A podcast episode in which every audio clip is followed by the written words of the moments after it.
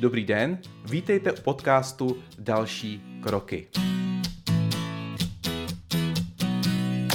Já jsem Jiří Benedikt, jeho tvůrce a hlas. Jádrem tohoto podcastu jsou příběhy. Příběhy, co jsem četl, slyšel a zažil. Jsou to příběhy, které vám pomohou nahlížet jinak na to, co doma i v práci děláte. Příběhy, které vás inspirují, překvapí, pobaví a možná i něco naučí. Tohle je první díl osmé série. Každá série mého podcastu má 5 až 7 dílů, ale jak jsem říkal už minule, budu nyní publikovat vždycky jeden díl měsíčně, takže série na sebe budou plynule navazovat. Každou sérii vždycky produkuju a píšu a vytvářím najednou, aby měla vždy nějaký určitý ucelený koncept. I v této sérii věnujeme jeden díl nějakému tématu z time managementu a budeme se třeba taky bavit o příbězích lidí, kteří nějakým zajímavým způsobem zvládli svůj pracovní život. Jeden z tématů bude třeba sabbatical. Sabbatical je delší tvůrčí volno, které využívají třeba akademici nebo umělci, ale já vám ukážu způsoby, jak si princip sabbaticalu začlenit i do práce běžného zaměstnance. Určitě nevynechám eh, moje oblíbené téma lean myšlení a lean managementu a dám vám nějaké nápady, jak inovovat vaší práci. Nechci se ale věnovat jenom užitečným a praktickým tématům. Rád s vám budu sdílet i témata, které nemají žádný užitek, ale jsou prostě jenom zajímavé. V minulé sérii třeba byl jeden díl věnovaný historii Excelu. A mě pátrání o původu tohoto mého oblíbeného nástroje bavilo a doufám, že to obohatilo i vás. Proto rád něco z historie softwaru zařadím i do této série. Další věci budou třeba o tom, jak přemýšlíme, jak se rozhodujeme, zkrátka jak funguje lidský mozek. A začnu hnedka dneska. První díl eh, každé série nazývám Random Show po vzoru mého oblíbeného podcastera Tima Ferise. Eh, dneska mám pro vás pět témat. Nejdřív odhalím pravdu o žábách v hrnci s vodou, potom vás naučím super techniku pro zlepšení usínání, pak vám položím zajímavou otázku k přemýšlení, nasadím brouka do hlavy ohledně robotů a umělé inteligence a na závěr mám pro vás takové tři fun facts a jeden citát. Tak pojďme na to. Takže první téma se jmenuje Žába v horké vodě. Tenhle příběh zmiňuje Adam Grant v mé oblíbené knize Ještě to promysli, nebo Think Again. Určitě jste někde slyšeli historku o tom, že když hodíte žábu do hrnce s vodou, okamžitě vyskočí. Pokud ale žábu hodíte do vlažné vody a postupně zvyšujete její teplotu, tak žába umře. Tato oblíbená historka je ale milná. Žába hozená do hrnce s vařící vodou se ošklivě popálí a může, ale nemusí uniknout. Eh, ve skutečnosti je jí lépe v pomalu se vařícím hrnci, protože vyskočí, jakmile začne mít pocit, že ta voda je pro ní nepříjemně teplá. Poenta tady toho příběhu je v tom, že často jsme někdy slyšeli nějakou historku nebo poučení, která koluje leta a všichni ji v zásadě berou za pravdu. Sám jsem zjistil, že jsem ve svých školeních občas používal takovéto anekdotické příběhy, které nejsou pravdivé a citoval vědecké studie, které neexistovaly. Sám jsem třeba rád v diskuzích sdílel historku, že 20 největších kontejnerových lodí na světě vypustí více splodin než všechna auta dohromady. Zpětně se za to stydím, protože eh, jednoduché ověření z více zdrojů ukazuje, že to je jenom mýtus nebo polopravda. Tohle totiž kdysi byla pravda, ale týkalo se to jenom oxidu síry, jednoho z mnoha druhů znečištění. Ale ani už tohle dneska neplatí, protože lodě už mají dneska různé odsiřovací systémy a zdaleka nevypouští tolik oxidu síry.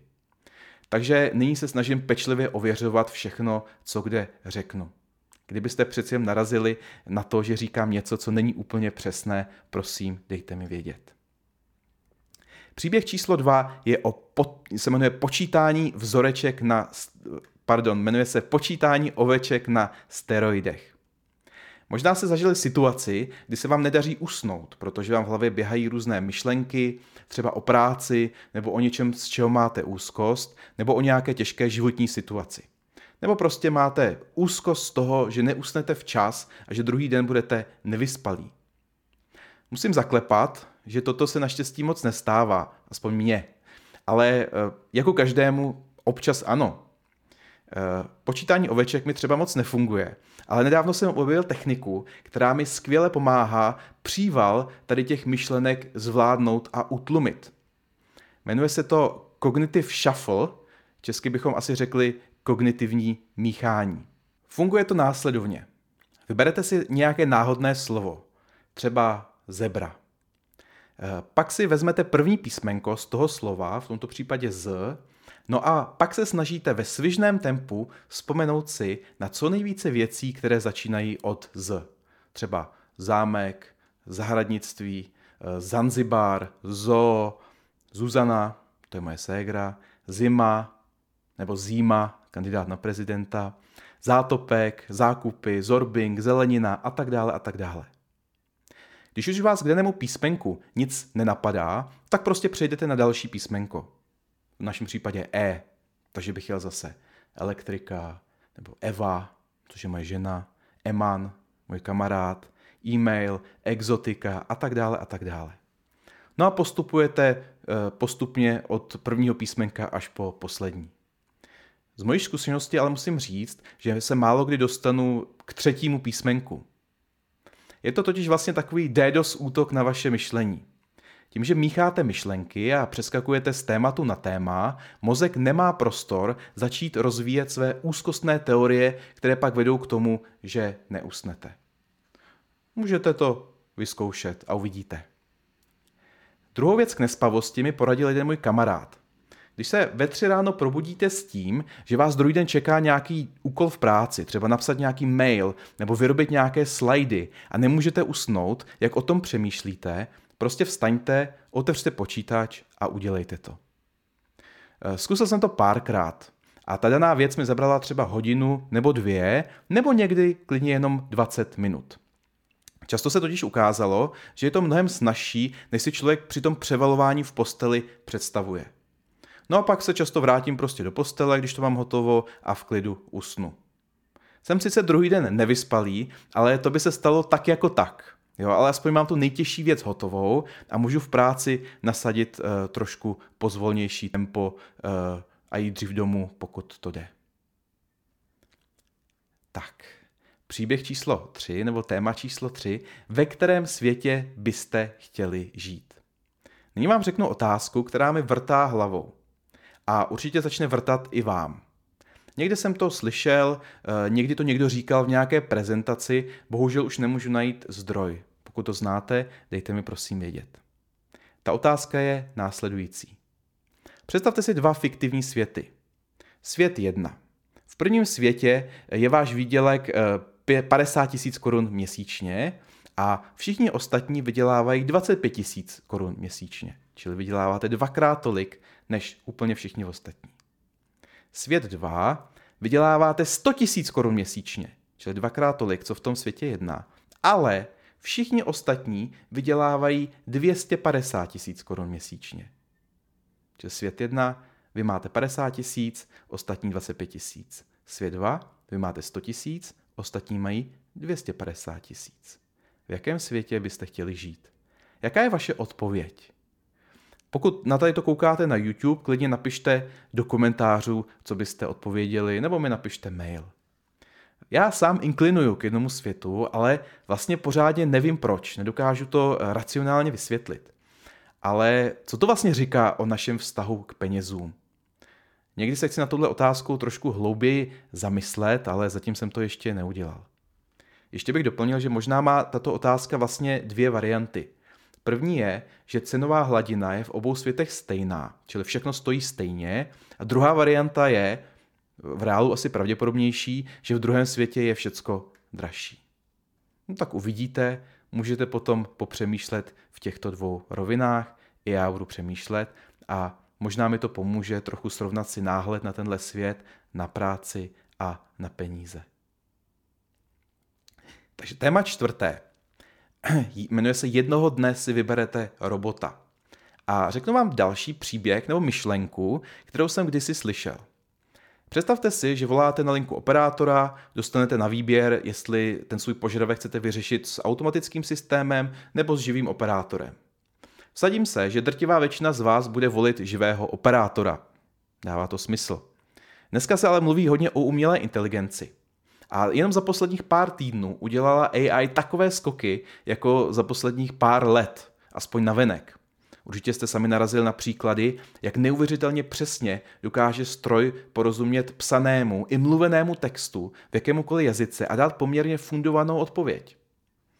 Eh, dá se předpokládat i, že různí roboti a chatboti a automatické systémy na zákaznickém servisu a infolinkách brzo adoptují tyhle technologie. No a pak nastane zlom, který někdo právě předpověděl už před mnoha lety. Jednoho dne se spojíte se zákaznickou linkou vašeho operátora a při výběru mezi živým člověkem nebo robotem si vyberete raději robota. A teďka proč? Protože eh, už budete vědět ze zkušenosti, že eh, na robota nebude třeba čekat, budete mít jistotu, že ten robot bude všecko vědět správně, dá vám eh, přesnou informaci, pomůže vám, bude vždycky milý, přívětivý a prostě budete mít lepší customer experience. Poprvé jsem o, o, o této myšlence zlomového okamžiku mluvil při své přednášce na konferenci Digital Future v roce 2017. Tehdy to znělo jako totální jako sci-fi. Jo, možná i teďka kroutíte hlavu a říkáte si, to se nikdy nestane a že vy osobně vždycky budete na infolince preferovat toho člověka a že robot tu zkušenost nikdy nenahradí. Já si ale myslím, že se poměrně brzo stane to, že lidi budou volit roboty místo lidí. Technologický vývoj se těžko předpovídá, nicméně můj odhad je to, že ten zlom eh, začne postupně nastávat už během roku až dvou. Vzpomeňte si na mě, až si poprvé sami vyberete robota.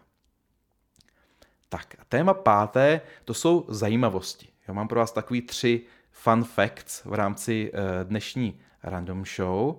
A ta první je o španělském malíři Pablo Picassovi, kterého určitě znáte. On se narodil v roce 1881 a zemřel v roce 1973. Aspoň takhle mi to řekl, řekla umělá inteligence, když jsem se na to ptal.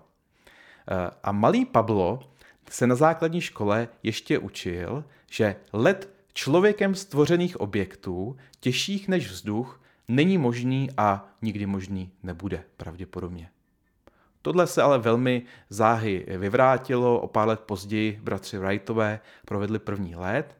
No a co je zajímavé, že vlastně ještě za života Picasa vstoupil člověk na povrch měsíce. Jo, takže se narodíte a říkají vám prostě lítat nikdy nebudeme a e, na sklonku života vidíte Neila Armstronga, jak e, vstupuje na měsíc. Tohle to mi přijde fascinující, fascinující myšlenka, kterou si nedokážu představit, že, bych, že by tohle byl můj život. Zajímavost číslo dva, eh, a ta je o, o tigrech. Jo? Eh, eh, Joe Rogan v rozhovoru s Elonem Muskem když si zmiňoval, že v Texasu je snažší vlastnit tigra než bojového psa. A odhaduje se, že tady v tom jižním americkém státě může žít něco mezi 2000 až 5000 tigrů. To znamená, že jen v Texasu může žít víc tigrů než ve volné přírodě na celém světě. Jo, odhaduje se, že ve volné přírodě žije asi 3800 tigrů. Zajímavý. To mě fakt zaujalo. A uh, fun fact číslo 3. Jméno Dennis se ve Spojených státech vyskytuje s četností asi 0,415%, jo? čili 0,4% lidí se jmenují Denis. Nicméně mezi zubaři má četnost toto jméno téměř dvojnásobnou. To je neuvěřitelné. Prostě, když jste uh, Denis, tak máte větší šanci, že se stanete zubařem. Prostě, if you're Denis, you're gonna be a dentist. Zajímavé. No a co říct na závěr? Eh, řeknu vám eh, parafrázi mého oblíbeného citátu, který řekl Thomas Alva Edison a je to o příležitosti. On říkal, že většina lidí si nevšimne zajímavých příležitostí kolem nich. Třeba příležitosti k podnikání. A to proto, že příležitosti mají oblečené montérky a vypadají tak trochu jako práce.